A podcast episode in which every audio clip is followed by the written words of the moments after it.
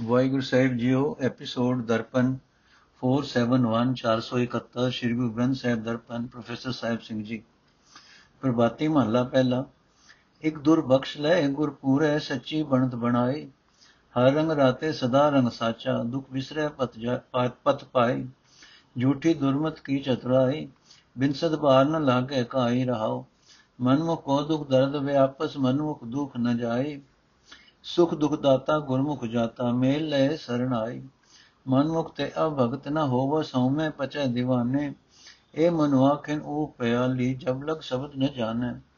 ਭੂਖ ਪਿਆਸਾ, ਜਗ ਭਇਆ, ਤਿਪਤ ਨਹੀਂ ਬਿਨ ਸਤਗੁਰ ਪਾਏ। ਸਹਿਜੇ ਸਹਿਜ ਮਿਲੇ, ਸੋ ਪਾਈਏ ਦਰਗਹਿ ਪੈਂਦਾ ਜਾਏ। ਦਰਗਹਿ ਦਾਨਾ ਬੀਨਾ, ਇੱਕ ਆਪੇ ਨਿਰਮਲ ਗੁਰ ਕੀ ਬਾਣੀ। ਆਪੇ ਸੁਰਤਾ ਸਜ ਵਿਚਾਰਸ, ਆਪੇ ਬੂਝੈ ਪਦ ਨਿਰਵਾਣੀ ਜਲ ਤਰੰਗ ਅਗਨੀ ਪਵਨੈ ਫੁਨ ਤ੍ਰੈ ਮਿਲ ਜਗ ਤੋ ਪਾਇਆ। ਐਸਾ ਫਲ ਛਲ, ਐਸਾ ਬਲ ਛਲ ਤਿਨ ਕੋ ਦਿਆ, ਹੁਕਮੀ ਠਾਕ ਰਹਾਇਆ ਐਸੇ ਜਨ ਵਿਰ ਲੈ ਜਗ ਅੰਦਰ ਪਰ ਖਜ਼ਾਨੇ ਪਾਇਆ। ਜਾਤ ਵਰਨ ਤੇ ਭੈ ਅਤੀਤਾ, ਮਮਤਾ ਲੋਭ ਚੁਕਾਇਆ। ਨਾਮ ਰਤੇ ਤੀਰਤ ਸੇ ਨਿਰਮਲ ਦੁਖ ਹੋਮੈ ਮਹਿਲ ਚੁਕਾਇਆ। ਨਾਨਕ ਤਿਨ ਕੇ ਚਰਨ ਪਖਾਲੇ ਜਿਨਾ ਗੁਰਮੁਖ ਸਾਚਾ ਭਾਇਆ। ਨਾਮ ਰਤੇ ਤੀਰਤ ਸੇ ਨਿਰਮਲ ਦੁਖ ਹੋ ਮੈਂ ਮਹਿਲ ਚੁਕਾਇਆ। ਨਾਨਕ ਤਿਨ ਕੇ ਚਰਨ ਪਖਾਲੇ ਜਿਨਾ ਗੁਰਮੁਖ ਸਾਚਾ ਭਾਇਆ। ਅਰਥ, ਬੈੜੀ ਮਤ ਤੋਂ ਪੈਦਾ ਹੋਏ ਸਿਆਣਪ ਮਨੁੱਖ ਨੂੰ ਨਾਸ਼ਵੰਤ ਪਦਾਰਥਾਂ ਵੱਲ ਹੀ ਪ੍ਰੇਰਦੀ ਰਹਿੰਦੀ ਹੈ। ਇਸ ਸਿਆਣਪ ਦੇ ਕਾਰਨ ਮਨੁੱਖ ਨੂੰ ਆਤਮਕ ਮੌਤੇ ਮਰਦਿਆਂ ਰਤਾ ਚਿਰ ਨਹੀਂ ਲੱਗਦਾ ਰਹਾ। ਜਿਹੜੇ ਬੰਦੇ ਦੁਰੋਂ ਪ੍ਰਭੂ ਦੀ ਰਜ਼ਾ ਅਨੁਸਾਰ ਪੂਰੇ ਗੁਰੂ ਨੇ ਬਖਸ਼ੇ ਹਨ ਜਿਨ੍ਹਾਂ ਉੱਤੇ ਗੁਰੂ ਨੇ ਮਿਹਰ ਕੀਤੀ ਹੈ, ਗੁਰੂ ਨੇ ਉਹਨਾਂ ਦੀ ਮਾਨਸਿਕ ਬਨਾਵਟ ਅਜਿਹੀ ਬਣਾ ਦਿੱਤੀ ਹੈ ਕਿ ਉਹਨਾਂ ਨੂੰ ਸਦਾ ਥਿਰ ਪ੍ਰਭੂ ਦੇ ਸਿਮਰਨ ਵੱਲ ਪ੍ਰੇਰਦੀ ਹੈ। ਉਹ ਸਦਾ ਪਰਮਾਤਮਾ ਦੇ ਨਾਮ ਰੰਗ ਨਾਲ ਰੰਗੇ ਰਹਿੰਦੇ ਹਨ। ਉਹਨਾਂ ਦੇ ਮਨ ਨੂੰ ਸਦਾ ਚਿਰ ਰਹਿਣ ਵਾਲਾ, ਸਦਾ ਥਿਰ ਰਹਿਣ ਵਾਲਾ ਪ੍ਰੇਮ ਰੰਗ ਚੜਿਆ ਰਹਿੰਦਾ ਹੈ। ਉਹਨਾਂ ਦੇ ਦੁੱਖ ਦੂਰ ਹੋ ਜਾਂਦੇ ਹਨ ਤੇ ਉਹ ਲੋਕ ਪਰਲੋਕ ਵਿੱਚ ਸੋਭਾ ਖਟਦੇ ਹਨ। ਆਪਣੇ ਮਨ ਦੇ ਪਿੱਛੇ ਤੁਰਨ ਵਾਲੇ ਬੰਦਿਆਂ ਨੂੰ ਕਈ ਕਿਸਮ ਦੇ ਦੁੱਖ ਕਲੇਸ਼ ਦਬਾਈ ਰੱਖਦੇ ਹਨ।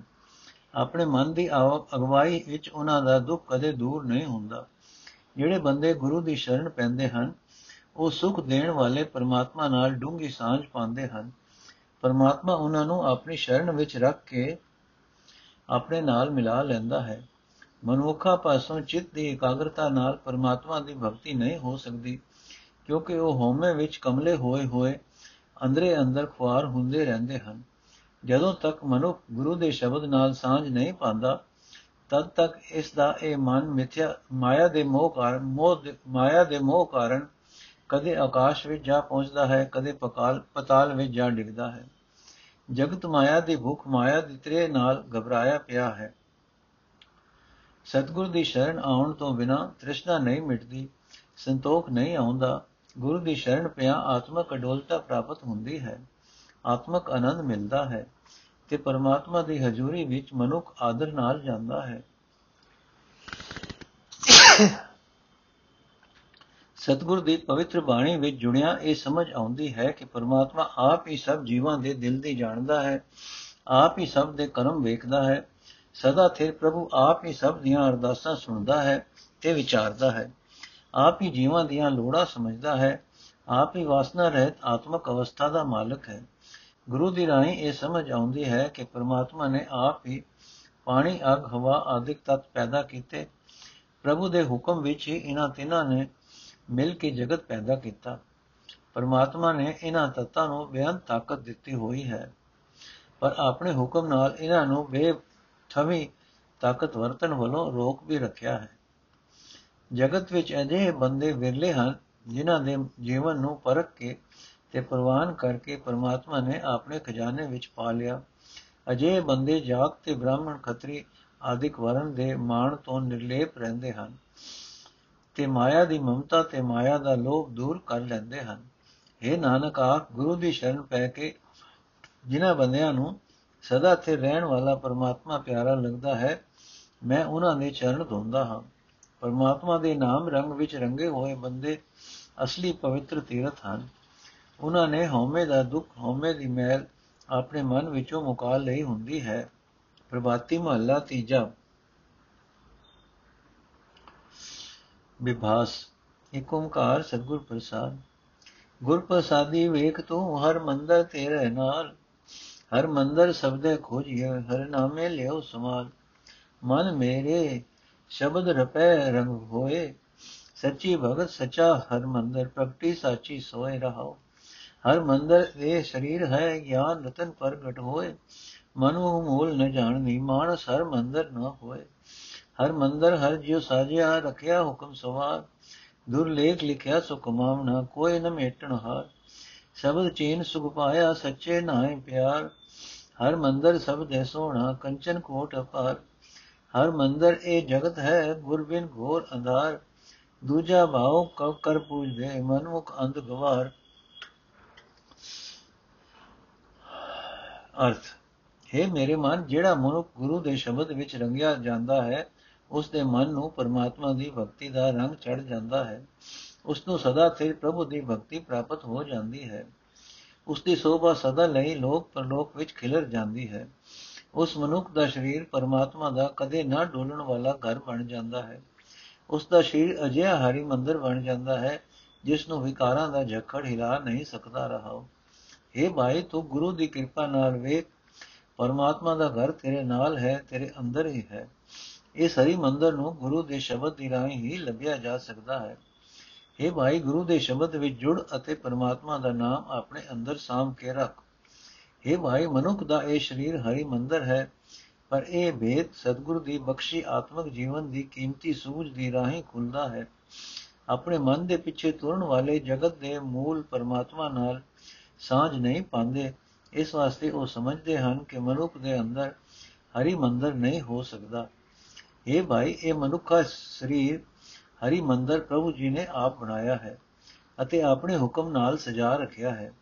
ਦੁਰਦਰਗਾਹ ਤੋਂ ਹਰ ਇੱਕ ਮਨੁੱਖ ਦੇ ਕੀਤੇ ਕਰਮਾਂ ਅਨੁਸਾਰ ਜਿਹੜਾ ਲੇਖ ਹਰ ਇੱਕ ਸਰੀਰ, ਹਰੀ ਮੰਦਰ ਵਿੱਚ ਲਿਖਿਆ ਜਾਂਦਾ ਹੈ, ਉਸ ਲੇਖ ਅਨੁਸਾਰ ਹਰ ਇੱਕ ਪ੍ਰਾਣੀ ਨੂੰ ਤੁਰਨਾ ਪੈਂਦਾ ਹੈ। ਕੋਈ ਮਨੁੱਖ ਆਪਣੇ ਕਿਸੇ ਉਦਮ ਨਾਲ ਉਸ ਲੇਖ ਨੂੰ ਮਿਟਾਉਣ ਜੋਗਾ ਨਹੀਂ ਹੈ। ਇਹ ਭਾਈ, ਗੁਰੂ ਦੇ ਸ਼ਬਦ ਦੀ ਰਾਹੀਂ ਸਦਾ ਸਿਰ ਹਰੀ ਨਾਮ ਵਿੱਚ ਜਿਸ ਮਨੁੱਖ ਨੇ ਪਿਆਰ ਪਾਇਆ, ਉਸ ਨੂੰ ਗੁਰੂ ਨੇ ਸ਼ਬਦ ਨਾਲ ਸਾਝ ਪਾ ਕੇ ਆਤਮਿਕ ਆਨੰਦ ਪ੍ਰਾਪਤ ਕੀਤਾ। ਉਸ ਨੂੰ ਉਸ ਨੇ ਗੁਰੂ ਦੇ ਸ਼ਬਦ ਨਾਲ ਸਾਝ ਪਾ ਕੇ ਆਤਮਿਕ ਆਨੰਦ ਪ੍ਰਾਪਤ ਕੀਤਾ। ਉਸ ਮਨੁੱਖ ਦਾ ਸਰੀਰ ਹਰੀ ਮੰਦਰ ਗੁਰੂ ਦੇ ਸ਼ਬਦ ਦੀ ਬਰਕਤ ਨਾਲ ਸੋਹਣਾ ਬਣ ਗਿਆ। ਉਹ ਹਰੀ ਮੰਦਰ ਬਿਆੰਤ ਪ੍ਰਭੂ ਦੇ ਨਿਵਾਸ ਵਾਸਤੇ ਮਾਨੋ ਸੋਨੇ ਦਾ ਕਿਲਾ ਬਣ ਗਿਆ। ਇਹ ਭਾਈ, ਇਹ ਸਾਰਾ ਸੰਸਾਰ ਵੀ ਹਰੀ ਮੰਦਰ ਹੀ ਹੈ। ਪਰਮਾਤਮਾ ਦੇ ਰਹਿਣ ਦਾ ਘਰ ਹੈ। ਘਰ ਗੁਰੂ ਦੀ ਸ਼ਰਨ ਤੋਂ ਬਿਨਾ ਆਤਮਿਕ ਜੀਵਨ ਵੱਲੋਂ ਗੁਪ ਹਨੇਰਾ ਬਣਿਆ ਰਹਿੰਦਾ ਹੈ। ਪਰ ਗੁਰੂ ਦੀ ਸ਼ਰਨ ਤੋਂ ਬਿਨਾ ਆਤਮਿਕ ਜੀਵਨ ਵੱਲੋਂ ਗੁਪ ਹਨੇਰਾ ਬਣਿਆ ਰਹਿੰਦਾ ਹੈ ਤੇ ਜੀਵਨ ਨੂੰ ਇਸ ਵੇਦ ਦੀ ਸਮਝ ਨਹੀਂ ਪੈਂਦੀ। ਆਪਣੇ ਮਨ ਦੇ ਪਿੱਛੇ ਤੁਰਨ ਵਾਲੇ ਮਨੁੱਖ ਆਤਮਿਕ ਜੀਵਨ ਵੱਲੋਂ ਅੰਨੇ ਹੋਏ ਹੋਏ ਮੂਰਖ ਮਨੁੱਖ ਪਰਮਾਤਮਾ ਤੋਂ ਬਿਨਾ ਹੋਰ ਨਾਲ ਪਿਆਰ ਪਾ ਕੇ ਉਸ ਨੂੰ ਪੂਜਦੇ, ਸਤਕਾਰਦੇ ਰਹਿੰਦੇ ਹਨ। ਜਿੱਥੇ ਲੇਖਾ ਮੰਗਿਆ, ਤਿੱਥੇ ਦੇ ਜਾਤ ਨਾ ਹੋ ਜਾਏ, ਸਾਥ ਰਤੇ ਸੇ ਉਬਰੇ ਦੁਖੇ ਦੂਜੇ ਭਾਏ ਹਰ ਮੰਦਰ ਮੈਂ ਨਾਮ ਨਿਧਾਨ ਹੈ, ਨਾ ਬੂਝੇ ਮੁਕਤ ਗਵਾਰ ਗੁਰ ਪ੍ਰਸਾਦੀ ਚੀਨਿਆ, ਹਰ ਰਾਖਿਆ ਉਰਧਾਰ ਗੁਰ ਕੀ ਬਾਣੇ, ਗੁਰ ਤੇ ਜਾਤੀ ਜੇ ਸ਼ਬਦ ਰਤੇ ਰੰਗ ਲਾਏ। ਪਵਿਤ ਪਾਵਨ ਸੇ ਜਨ ਨਿਰਮਲ, ਹਰ ਕੈ ਨਾਮ ਸਮਾਏ। ਹਰ ਮੰਦਰ, ਹਰ ਕਾ ਹਾਟ ਹੈ, ਰਖਿਆ ਸ਼ਬਦ ਸਵਾਰ। ਤਿਸ ਵਿੱਚ ਸੌਦਾ ਏਕ ਨਾਮ, ਗੁਰਮੁਖ ਲੈਨ ਸਵਾਰ।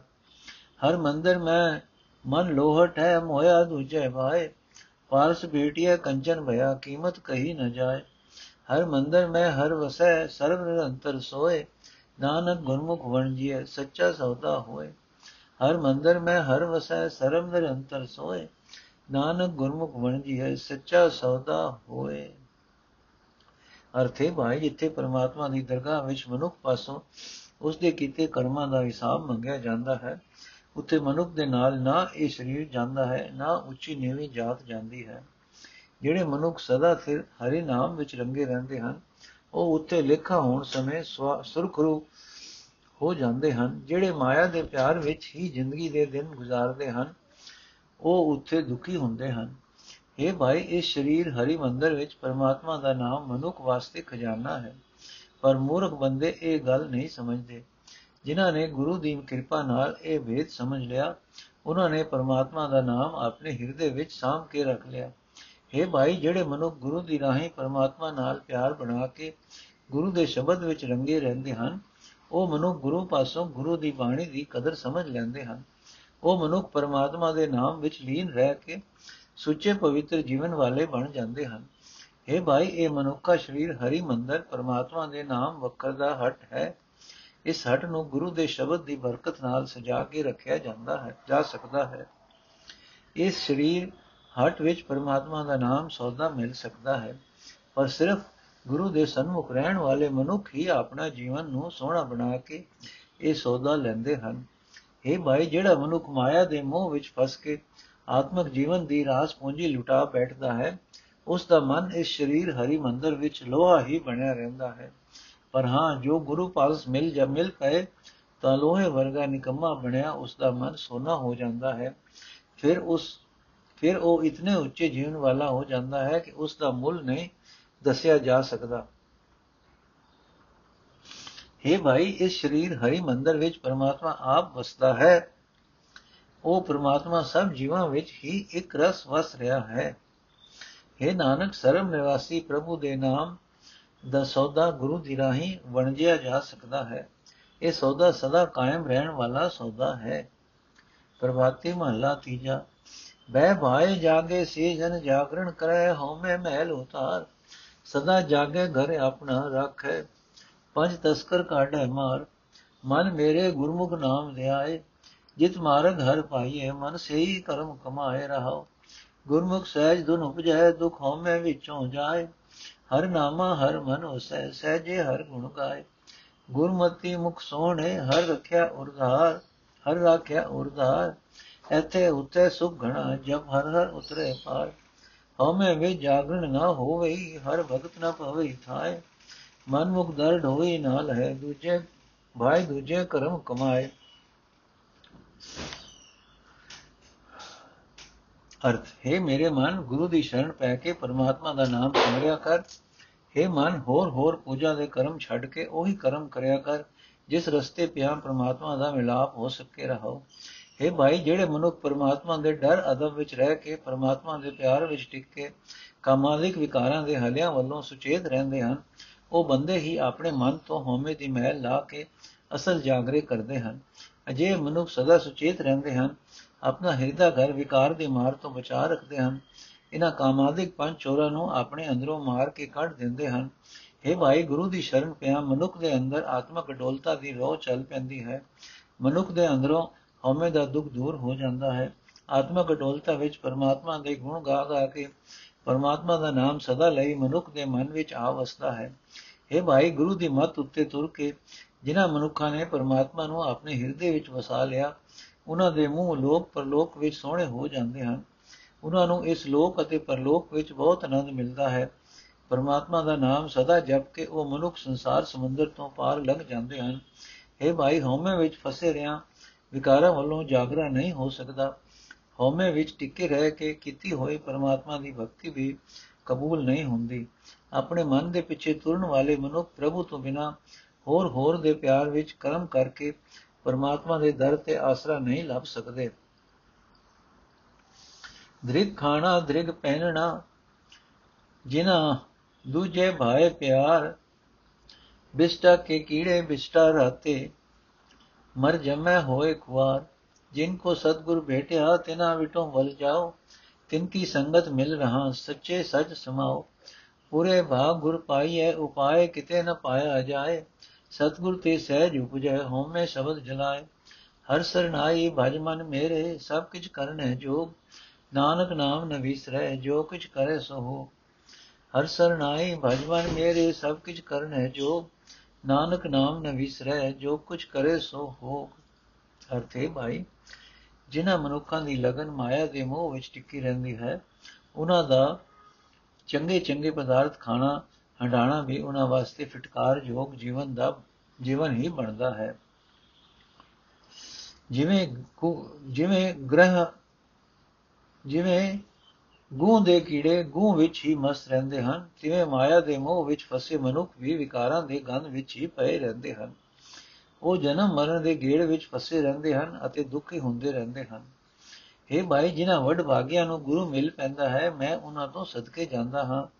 ਮੇਰੀ ਤਾਂਗ ਹੈ ਕਿ ਮੈਂ ਉਹਨਾਂ ਦੀ ਸੰਗਤ ਵਿੱਚ ਟਿਕਿਆ ਰਹਾ ਅਤੇ ਇਸ ਤਰ੍ਹਾਂ ਸਦਾ ਸਿਰ ਪ੍ਰਭੂ ਦੀ ਯਾਦ ਵਿੱਚ ਲੀਨ ਰਹਾ।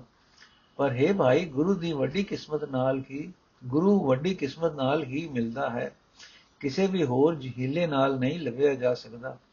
ਜੇ ਗੁਰੂ ਮਿਲ ਪਏ, ਤਾਂ ਗੁਰੂ ਦੇ ਸ਼ਬਦ ਦੀ ਬਰਕਤ ਨਾਲ ਅੰਦਰੋਂ ਹਉਮੈ ਸਾੜ ਕੇ ਗੁਰੂ ਦੀ ਰਾਹੀਂ ਅੰਦਰ ਆਤਮਕ ਅਡੋਲਤਾ ਪੈਦਾ ਹੋ ਜਾਂਦੀ ਹੈ।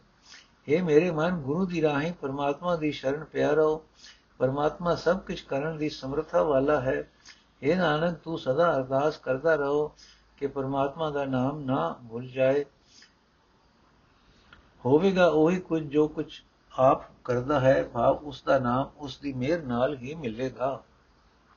ਵੇਰਵਾ, ਅਸਪਦੀਆਂ ਮਹੱਲਾ ਪਹਿਲੇ ਦੀਆਂ 7 ਅਸਪਦੀਆਂ ਮਹੱਲਾ ਤੀਜੇ ਦੀਆਂ 2 ਜੋੜ 9 ਵਿਵਾਦ, ਪ੍ਰਭਾਤੀ ਮਹੱਲਾ ਪੰਜਵਾਂ ਅਸਪਦੀਆ, ਇਕ ਓੰਕਾਰ, ਸਤਿਗੁਰ ਪ੍ਰਸਾਦ, ਮਾਤ ਪਿਤਾ ਭਾਈ ਸੁਦਵੰਤਾ ਚੁਗੇ ਚੋਗ ਅਨੰਦ ਸਿਉ ਜੁਗਤਾ, ਉਰਜ ਪਰਿਓ ਮਨ ਮੀਠ ਮੁਹਾਰਾ, ਗੁਣ ਗਾਕ ਮੇਰੇ ਪ੍ਰਾਨ ਹਦਰ ਏਕ ਹਮਾਰਾ ਅੰਤਰ ਜਾਮੀ ਧਰ ਏਕਾ ਮੈਂ ਟਿਕ ਏਕਸ ਕੀ। ਸਿਰ ਸਾਹਾ ਵਡ ਪੁਰਖ ਸੁਆਮੀ ਰਹਾਓ ਛਲ ਨਾਗਨ ਸਿਓ ਮੇਰੀ ਟੂਟਨ ਹੋਈ। ਗੁਰ ਕਹਿਆ, ਏ ਝੂਠੀ ਦੋਹੀ, ਮੁਖ ਮੀਟੀ ਖਾਈ ਕੋਰਾਏ ਅੰਮ੍ਰਿਤ ਨਾਮ ਮਨ ਰਿਆ ਲਗਾਏ। ਲੋ ਮੋਹ ਸਿਓ ਗਈ ਵਿਕੋਟ, ਗੁਰ ਕਿਰਪਾਲ ਮੋਇ ਕੀਨੀ ਛੋਟ। ਇਹ ਠਗਵਾਰੀ ਬਹੁਤ ਘਰ ਕਾਲੇ, ਹਮ ਗੁਰ ਰਾਖ ਲਿਏ ਕਿਰਪਾਲੇ। ਕਾਮ ਕ੍ਰੋਧ ਸਿਓ ਠਾਠ ਨ ਬਨਿਆ ਗੁਰੂ ਉਪਦੇਸ਼ ਮੋਇ ਕਾਨੀ ਸੁਨਿਆ, ਜਦ ਦੇਖੋ ਤੈ ਮਹਾ ਚੰਡਾਲ, ਰਾਖ ਲਿਏ ਆਪਣੇ ਗੁਰੂ ਗੋਪਾਲ। ਅਰਥੇ ਭਾਈ, ਸਭ ਦੇ ਦਿਲ ਦੀ ਜਾਣਨ ਵਾਲਾ ਪਰਮਾਤਮਾ ਹੀ ਮੇਰਾ ਰਾਖਾ ਹੈ। ਮੈਨੂੰ ਸਿਰਫ ਪਰਮਾਤਮਾ ਦਾ ਹੀ ਆਸਰਾ ਹੈ। ਮੈਨੂੰ ਸਿਰਫ ਇੱਕ ਪਰਮਾਤਮਾ ਦਾ ਹੀ ਸਹਾਰਾ ਹੈ। ਮੇਰਾ ਉਹ ਮਾਲਕ ਵੱਡੇ ਵੱਡੇ ਬਾਦਸ਼ਾਹਾਂ ਦੇ ਸਿਰ ਉੱਤੇ ਵੀ ਖਸਮ ਹੈ ਰਹਾਓ ਇਹ ਭਾਈ ਮਾਂ ਪਿਓ ਭਰਾ, ਪੁੱਤਰ, ਇਸਤਰੀ, ਪਰਿਵਾਰਾਂ ਦੇ ਇਹ ਸਾਰੇ ਸਾਥੀ ਰਲ ਕੇ ਮੋਜ ਨਾਲ ਮਾਇਆ ਦੇ ਭੋਗ ਭੋਗਦੇ ਰਹਿੰਦੇ ਹਨ, ਸਭਨਾ ਦੇ ਮਨ ਮਾਇਆ ਦੇ ਮੋਹ ਦੀ ਮਿਠਾਸ ਵਿੱਚ ਫਸੇ ਰਹਿੰਦੇ ਹਨ। ਪਰ ਗੁਰੂ ਦੀ ਕਿਰਪਾ ਨਾਲ ਪਰਮਾਤਮਾ ਦੇ ਗੁਣਾ ਦੇ ਗਾਹਕ ਸੰਤ ਜਨ ਮੇਰੀ ਜ਼ਿੰਦਗੀ ਦਾ ਆਸਰਾ ਬਣ ਗਏ ਹਨ। ਇਹ ਭਾਈ, ਗੁਰੂ ਨੇ ਮੈਨੂੰ ਦੱਸ ਦਿੱਤਾ ਹੈ ਕਿ ਇਹ ਮਾਇਆ ਝੂਠੀ ਹੈ ਤੇ ਠੱਗੀ ਕਰਨ ਵਾਲੀ ਹੈ। ਇਹ ਮਾਇਆ ਉਸ ਚੀਜ਼ ਵਰਗੀ ਹੈ ਜੋ ਮੂੰਹ ਵਿੱਚ ਮਿੱਠੀ ਲੱਗਦੀ ਹੈ। ਪਰ ਖਾਦਿਆਂ ਕੋੜਾ ਸਵਾਦ ਦਿੰਦੀ ਹੈ। ਸੋ ਗੁਰੂ ਦੀ ਕਿਰਪਾ ਨਾਲ ਇਹ ਫਲ, ਇਹ ਛਲ ਕਰਨ ਵਾਲੀ ਸੁਪਨੇ ਮਾਇਆ ਨਾਲੋਂ ਮੇਰਾ ਸੰਬੰਧ ਟੁੱਟ ਗਿਆ ਹੈ। ਮੇਰਾ ਮਨ ਆਤਮਿਕ ਜੀਵਨ ਦੇਣ ਵਾਲੇ ਹਰੀ ਨਾਮ ਨਾਲ ਰਜਿਆ ਰਹਿੰਦਾ ਹੈ। ਇਹ ਭਾਈ ਕਿਰਪਾਲ, ਗੁਰੂ ਨੇ ਮੇਰੇ ਉੱਤੇ ਬਖਸ਼ਿਸ਼ ਕੀਤੀ ਹੈ। ਲੋਭ ਮੋਹ ਆਦਿਕ ਨਾਲੋਂ ਮੇਰਾ ਇਤਵਾਰ ਮੁੱਕ ਗਿਆ ਹੈ।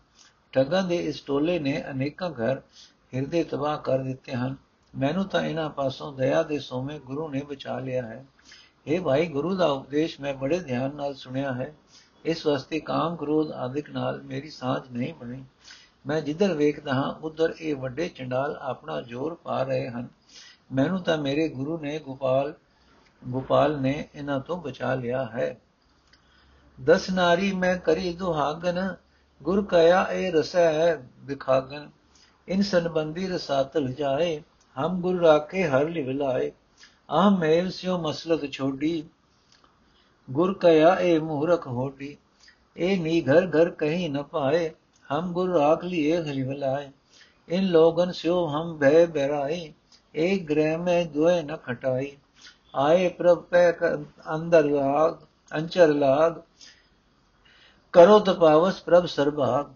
प्रभ हस बोले किए न्याय, सगल दूत मेरी सेवा लाए। तू ठाकुर, ए ग्रह सब तेरा। ਕਉ ਨਾਨਕ ਗੁਰ ਕੀਆ ਨਵੇਰਾ ਉਹ ਪ੍ਰਭ ਹਸਖ ਬੋਲੇ ਕੀਏ ਨਿਆਏ ਸਗਲ ਦੂਤ ਮੇਰੀ ਸੇਵਾ ਲਾਏ ਤੂੰ ਠਾਕਰ ਇਹ ਗ੍ਰਹਿ ਸਭ ਤੇਰਾ ਕਉ ਨਾਨਕ ਗੁਰ ਕੀਆ ਨਵੇਰਾ ਅਰਥੇ ਭਾਈ ਆਪਣੇ ਆਪਣੀਆਂ ਦਸਾਂ ਦੀ ਇੰਦਰੀਆਂ ਨੂੰ ਮੈਂ ਛੁੱਟੜ ਕਰ ਦਿੱਤਾ ਹੈ ਰਸਾਂ ਦੀ ਖੁਰਾਕ ਅਪੜਾਈ ਬੰਦ ਕਰ ਦਿੱਤੀ ਹੈ ਕਿਉਂਕਿ ਗੁਰੂ ਨੇ ਮੈਨੂੰ ਦੱਸਿਆ ਹੈ ਕਿ ਇਹ ਰਸਾਂ ਦੀ ਆਤਮਕ ਮੌਤ ਇਹ ਰਸਾਂ ਦੀ ਆਤਮਕ ਮੌਤ ਲਿਆਉਣ ਵਾਲੀ ਅੱਗ ਹੈ। ਇਹਨਾਂ ਰਸਾਂ ਨਾਲ ਮੇਲ ਰੱਖਣ ਵਾਲਾ ਪ੍ਰਾਣੀ ਆਤਮਕ ਮੌਤ ਦੀ ਨੀਵੀਂ ਖੱਡ ਵਿੱਚ ਜਾ ਪੈਂਦਾ ਹੈ। हे ਭਾਈ, ਪਰਮਾਤਮਾ ਦੀ ਲਗਨ ਪੈਦਾ ਕਰਕੇ ਗੁਰੂ ਨੇ ਮੈਨੂੰ ਇਹਨਾਂ ਰਸਾਂ ਤੋਂ ਬਚਾ ਲਿਆ ਹੈ। हे ਭਾਈ, ਮੈਂ ਅਹੰਕਾਰ ਨਾਲ ਵੀ ਮੇਲ ਮਿਲਾਪ ਛੱਡ ਦਿੱਤਾ ਹੈ। ਗੁਰੂ ਨੇ ਮੈਂ ਤੈਨੂੰ ਦੱਸਿਆ ਹੈ ਕਿ ਇਹ ਅਹੰਕਾਰ ਮੂਰਖ ਹੈ। ਗੁਰੂ ਨੇ ਮੈਨੂੰ ਦੱਸਿਆ ਹੈ ਕਿ ਇਹ ਅਹੰਕਾਰ ਮੂਰਖ ਹੈ, ਜਿੱਦੀ ਹੈ, ਅਹੰਕਾਰ ਮਨੁੱਖ ਨੂੰ ਮੂਰਖ ਤੇ ਜਿੱਦੀ ਬਣਾ ਦਿੰਦਾ ਹੈ। ਹੁਣ ਇਹ ਅਹੰਕਾਰ ਬੇਘਰਾ ਹੋ ਗਿਆ ਹੈ। ਮੇਰੇ ਅੰਦਰ ਇਸ ਨੂੰ ਕੋਈ ਟਿਕਾਣਾ ਨਹੀਂ ਮਿਲਦਾ। ਪ੍ਰਭੂ ਚਰਨਾਂ ਦੀ ਲਗਨ ਪੈਦਾ ਕਰਕੇ ਗੁਰੂ ਨੇ ਮੈਨੂੰ ਇਸ ਅਹੰਕਾਰ ਤੋਂ ਬਚਾ ਲਿਆ ਹੈ। हे ਭਾਈ ਇਨਾ ਕਾਮ, ਕ੍ਰੋਧ, ਅਹੰਕਾਰ ਆਦਿਕਾਂ ਨਾਲੋਂ ਮੈਂ ਬੇਵਾਸਤਾ ਹੋ ਗਿਆ ਹਾਂ। ਇੱਕੋ ਸਰੀਰ ਘਰ ਵਿੱਚ ਦੋਹਾਂ ਧਿਰਾਂ ਦਾ ਮੇਲ ਨਹੀਂ ਹੋ ਸਕਦਾ। ਮੈਂ ਆਪਣੇ ਗੁਰੂ ਦੇ ਲੜ ਲੱਗ ਕੇ ਪ੍ਰਭੂ ਦੇ ਦਰ ਤੇ ਆ ਗਿਆ ਹਾਂ। ਤੇ ਅਰਦਾਸ ਕਰਦਾ ਹਾਂ हे ਸਰਬਕ ਪ੍ਰਭੂ, ਤੂੰ ਆਪ ਹੀ ਨਿਆਂ ਕਰ। हे ਭਾਈ ਪ੍ਰਭੂ ਜੀ, ਹੱਸ ਕੇ ਆਖਣ ਲੱਗੇ ਅਸਰ ਨਿਆਂ ਕਰ ਦਿੱਤੇ ਹਨ। ਇਹ ਭਾਈ ਪ੍ਰਭੂ ਨੇ ਕਮਾਦਿਕ ਇਹ ਸਾਰੇ ਵੈਰੀ ਮੇਰੀ ਸੇਵਾ ਵਿੱਚ ਲਾ ਦਿੱਤੇ ਹਨ। ਇਹ ਨਾਨਕ ਆ ਗੁਰੂ ਨੇ ਇਹ ਫੈਸਲਾ ਕਰ ਦਿੱਤਾ ਹੈ ਤੇ ਆਖ ਦਿੱਤਾ ਹੈ ਇਸ ਸਰੀਰ, ਇਹ ਸਰੀਰ ਘਰ ਸਾਡਾ, ਸਾਰਾ ਤੇਰਾ ਹੈ ਅਤੇ ਹੁਣ ਤੂੰ ਇਸ ਦਾ ਮਾਲਕ ਹੈ। ਕਾਮਾਦਿਕ ਇਸ ਉੱਤੇ ਜ਼ੋਰ ਨਹੀਂ ਪਾ ਸਕਣਗੇ। ਪ੍ਰਭਾਤੀ ਮਹੱਲਾ ਪੰਜਵਾਂ ਮਨ ਮੈਂ ਕ੍ਰੋਧ ਮਹਾ ਅਹੰਕਾਰਾ ਪੂਜਾ ਕਰੇ ਬਹੁਤ ਵਿਸਤਾਰਾ ਕਰ ਇਸ਼ਨਾਨ ਤਨ ਚੱਕਰ ਬਣਾਏ ਅੰਤਰ ਕੀਮਲ ਕਭੀ ਨ ਜਾਏ ਇਤ ਸੰਜਮ ਪ੍ਰਭ ਇਨਹੀ ਕਿਨਹੀ ਨ ਪਾਇਆ ਭਗਵਤੀ ਮੁਦਰਾ ਮਨ ਮੋਇਆ ਮਾਇਆ ਰਹਾ ਪਾਪ ਕਰੇ ਪੰਚਾ ਕਹਿ ਬਸਰੇ ਤੀਰਥ ਨਾਇ ਕਹੈ ਸਭ ਉਤਰੇ ਮੋਰ ਕਮਾਵੇ ਹੋਏ ਨਿਸੰਗ ਜਮਪੁਰ ਬਾੰਧ ਖਰੇ ਕਾਲੰ ਘੂੰਗਰ ਬਾੰਧ ਬਜਾਵੇ ਤਾਲਾ ਅੰਤਰ ਕਪਟ ਫਿਰੈ ਬੇਤਾਲਾ ਵਰਮੇ ਮਾਰੀ ਸਾਪ ਨਮੁਆ, ਪ੍ਰਭ ਸਭ ਕਿਛ ਜਾਣੈ ਜਿਨ ਤੋ ਕੀਆ। ਕੁਵਰ ਤਾਪ ਗੇਰੀ ਕੇ ਵਸਰਾ, ਅਪਦਾ ਕਾ ਮਾਰਿਆ ਗ੍ਰਹਿ ਤੇ ਨਸਤਾ। ਦੇਸ ਛੋੜ ਪਰ ਪਰਦੇਸ ਸਹਿ ਧਾਇਆ ਪੰਜ ਚੰਡਾਲ ਨਾਲੇ ਲੈ ਆਇਆ। ਦੇਸ ਛੋੜ ਪਰਦੇਸ ਸਹਿ ਧਾਇਆ ਪੰਜ ਚੰਡਾਲ ਨਾਲੇ ਲੈ ਆਇਆ। ਅਰਥੇ ਭਾਈ ਜੇ ਮਨ ਮਾਇਆ ਦੇ ਮੋਹ ਵਿੱਚ ਫਸਿਆ ਰਹੇ, ਪਰ ਮਨੁੱਖ ਵਿਸ਼ਨੂੰ ਭਗਤੀ ਦੇ ਵਾਲੇ ਚਿੰਨ ਆਪਣੇ ਸਰੀਰ ਉੱਤੇ ਬਣਾਉਂਦਾ ਰਹੇ, ਤਾਂ ਇਸ ਤਰੀਕੇ ਨਾਲ ਕਿਸੇ ਨੇ ਵੀ ਪ੍ਰਭੂ ਮਿਲਾਪ ਹਾਸਲ ਨਹੀਂ ਕੀਤਾ ਰਹਾ। ਹੈ ਭਾਈ, ਜੇ ਮਨ ਵਿੱਚ ਕ੍ਰੋਧ ਟਿਕਿਆ ਰਹੇ, ਬਲੀ ਅਹੰਕਾਰ ਵਸਿਆ ਰਹੇ, ਪਰ ਕਈ ਧਾਰਮਿਕ ਰਸਮਾਂ ਦੇ ਖਿਲਾਰੇ ਖਿਲਾਰ ਕੇ ਮਨੁੱਖ ਦੇਵ ਪੂਜਾ ਕਰਦੇ ਰਹੇ ਜੇ ਤੀਰਥ ਆਦ ਉੱਤੇ ਇਸ਼ਨਾਨ ਕਰਕੇ ਸਰੀਰ ਉੱਤੇ ਧਾਰਮਿਕ ਚਿੰਨ੍ਹਾਂ ਦੇ ਨਿਸ਼ਾਨ ਲਾਏ ਜਾਣ, ਇਸ ਤਰ੍ਹਾਂ ਮਨ ਦੇ ਵਿਕਾਰਾਂ ਦੀ ਮੈਲ ਕਦੇ ਦੂਰ ਨਹੀਂ ਹੁੰਦੀ। ਇਹ ਭਾਈ, ਜਿਹੜੇ ਮਨੁੱਖ ਕਾਮਾਦਿਕ ਪੰਜਾਂ ਦੇ ਵਸ ਵਿੱਚ ਬਹਿ ਕੇ, ਰਹਿ ਕੇ ਪਾਪ ਕਰਦੇ ਰਹਿੰਦੇ ਹਨ, ਫਿਰ ਕਿਸੇ ਤੀਰਥ ਉੱਤੇ ਇਸ਼ਨਾਨ ਕਰਕੇ ਆਖਦੇ ਹਨ ਕਿ ਸਾਡੇ ਸਾਰੇ ਪਾਪ ਲੈ ਗਏ ਹਨ ਤੇ ਝਾਕਾ ਲਾ ਕੇ ਮੋੜ-ਮੋੜ ਉਹੀ ਪਾਪ ਕਰੀ ਜਾਂਦੇ ਹਨ। ਤੀਰਥ ਇਸ਼ਨਾਨ ਉਹਨਾਂ ਨੂੰ ਜਮਰਾਜ ਤੋਂ ਬਚਾ ਨਹੀਂ ਸਕਦਾ। ਉਹ ਤਾਂ ਕਿਤੇ ਪਾਪਾਂ ਦੇ ਕਾਰਨ ਬਨ ਕੇ ਜਮਰਾਜ ਦੇ ਦੇਸ਼ ਵਿੱਚ ਅਪੜਾਏ ਜਾਂਦੇ ਹਨ। ਇਹ ਭਾਈ, ਜਿਹੜੇ ਮਨੁ ਘੁੰਗਰੂ ਬਨ ਕੇ ਕਿਸੇ ਮੂਰਤੀ ਅੱਗੇ ਜਾਂ ਰਾਸ ਆਦਿਕ ਵਿੱਚ ਤਾਲ ਵਜਾਉਂਦੇ ਹਨ, ਤਾਲ ਸਿਰ ਨੱਚਦੇ ਹਨ, ਪਰ ਉਹਨਾਂ ਦੇ ਮਨ ਵਿੱਚ ਠੱਗੀ ਫਰੇਬ ਹੈ, ਉਹ ਮਨੁੱਖ ਅਸਲ ਵਿੱਚ ਸਹੀ ਜੀਵਨ ਤਾਲ ਤੋਂ ਖੁੰਝੇ ਫਿਰਦੇ ਹਨ। ਜੇ ਸੱਪ ਦੀ ਖੁੱਡ ਬੰਦ ਕਰ ਦਿੱਤੀ ਜਾਏ ਤਾਂ ਇਸ ਤਰ੍ਹਾਂ ਉਸ ਖੁੱਡ ਵਿੱਚ ਰਹਿਣ ਵਾਲਾ ਸੱਪ ਨਹੀਂ ਮਰਦਾ। ਇਹ ਭਾਈ, ਜਿਸ ਪਰਮਾਤਮਾ ਨੇ ਪੈਦਾ ਕੀਤਾ ਹੈ, ਉਹ ਤੇਰੇ ਦਿਲ ਦੀ ਹਰ ਇੱਕ ਗੱਲ ਜਾਣਦਾ ਹੈ। ਇਹ ਭਾਈ, ਜਿਹੜਾ ਮਨੁੱਖ ਦੁਨੀਆ ਤਪਾਉਂਦਾ ਰਹਿੰਦਾ ਹੈ, ਗੇਰੀ ਗੇਰੀ ਰੰਗੇ ਕੱਪੜੇ ਪਾਈ ਰੱਖ ਫਿਰਦਾ ਹੈ, ਉਹ ਕਿਸੇ ਵਿਪਤਾ ਦਾ ਮਾਰਿਆ ਆਪਣੇ ਘਰੋਂ ਵੱਜਾ ਫਿਰਦਾ ਹੈ। ਆਪਣਾ ਵਤਨ ਛੱਡ ਕੇ ਹੋਰ ਹੋਰ ਦੇਸ਼ਾਂ ਵਿੱਚ ਭਟਕਦਾ ਫਿਰਦਾ ਹੈ। ਅਜਿਹਾ ਮਨੁੱਖ ਕਾਮਾਦਿਕ ਪੰਜ ਚੰਡਾਲਾਂ ਨੂੰ ਤਾਂ ਆਪਣੇ ਅੰਦਰ ਨਾਲ ਹੀ ਲਈ ਫਿਰਦਾ ਹੈ। ਕਾਲ ਫਰਾਇ ਹਿਰਾਏ, ਟੂਕਾ ਘਰ ਘਰ ਮੰਗੇ ਤ੍ਰਿਪਤਾਵਨ ਤੇ ਚੁਕਾ। ਬੰਦਾ ਛੋੜ ਬਦ ਨਦਰ ਪਰ ਪਰਨਾਰੀ, ਵੇਸ ਨ ਪਾਈਏ ਮਹਾ ਦੁਖਿਆਰੀ। ਬੋਲੇ ਨਾਏ ਹੋਏ ਬੈਠਾ ਮੋਨੀ, ਅੰਤਰ ਕਲਪ ਗਵਾਈਏ ਜੋਨੀ। ਅੰਦਰ ਕਲਪ ਭਵਾਈਏ ਜੋਨੀ। ਅੰਨ ਰਹਤਾ ਦੁਖ ਦੇਹੀ ਸਹਤਾ, ਹੁਕਮ ਨ ਬੂਝੇ ਵਿਆਪਿਆ ਮਮਤਾ। ਬਿਨ ਸਤਗੁਰ ਕਿਨੇ ਨ ਪਾਈ ਪਰਮ ਗਤੇ, ਪੁੱਛੋ ਸਗਲ ਬੇਦ ਸਿਮਰਤੇ ਮਨ ਮੋ ਕਰਮ ਕਰੇ ਅਜਾਈ ਜੋ ਮਾਲੂ ਘਰ ਠੌਰ ਨ ਪਾਈ ਜਿਸਨੋ ਭਏ ਗੋਬਿੰਦ ਦਇਆਲਾ, ਗੁਰ ਕਾ ਬਚਨ ਜਿਨ ਬਾਧਿਓ ਪਾਲਾ, ਕੋਟ ਮਦੇ ਕੋਈ ਸੰਤ ਦਿਖਾਇਆ, ਨਾਨਕ ਤਿਨ ਕੈ ਸੰਗ ਤਰਾਇਆ। ਜੇ ਹੋਵੇ ਭਾਗ, ਤੇ ਦਰਸ਼ਨ ਪਾਈਏ, ਆਪ ਤਰੇ ਸਭ ਕੁਟਮ ਤਰਾਈਏ, ਰਹਾਉ ਦੂਜਾ। ਜੇ ਹੋਵੇ ਭਾਗ, ਤੇ ਦਰਸ਼ਨ ਪਾਈਏ, ਆਪ ਤਰੇ ਸਭ ਕੁਟਮ ਤਰਾਈਏ। ਅਰਥ ਹੈ ਭਾਈ, ਜਿਹੜਾ ਮਨੁੱਖ ਆਪਣੇ ਵੱਲੋਂ ਸ਼ਾਂਤੀ ਦੀ ਖਾਤਰ ਕੰਨ ਪੜਵਾ ਕੇ ਜੋਗੀ ਬਣ ਜਾਂਦਾ ਹੈ, ਪਰ ਪੇਟ ਪੇਟ ਦੀ ਭੁੱਖ ਮਿਟਾਉਣ ਲਈ ਹੋਰਨਾਂ ਦੇ ਟੁੱਕਰ ਤੱਕਦਾ ਫਿਰਦਾ ਹੈ, ਹਰ ਇੱਕ ਘਰ ਦੇ ਬੂਹੇ ਤੇ ਰੋਟੀ ਮੰਗਦਾ ਫਿਰਦਾ ਹੈ, ਉਹ ਸਗੋਂ ਤ੍ਰਿਪਤੀ ਤੋਂ ਵਾਂਝਿਆ ਰਹਿੰਦਾ ਹੈ।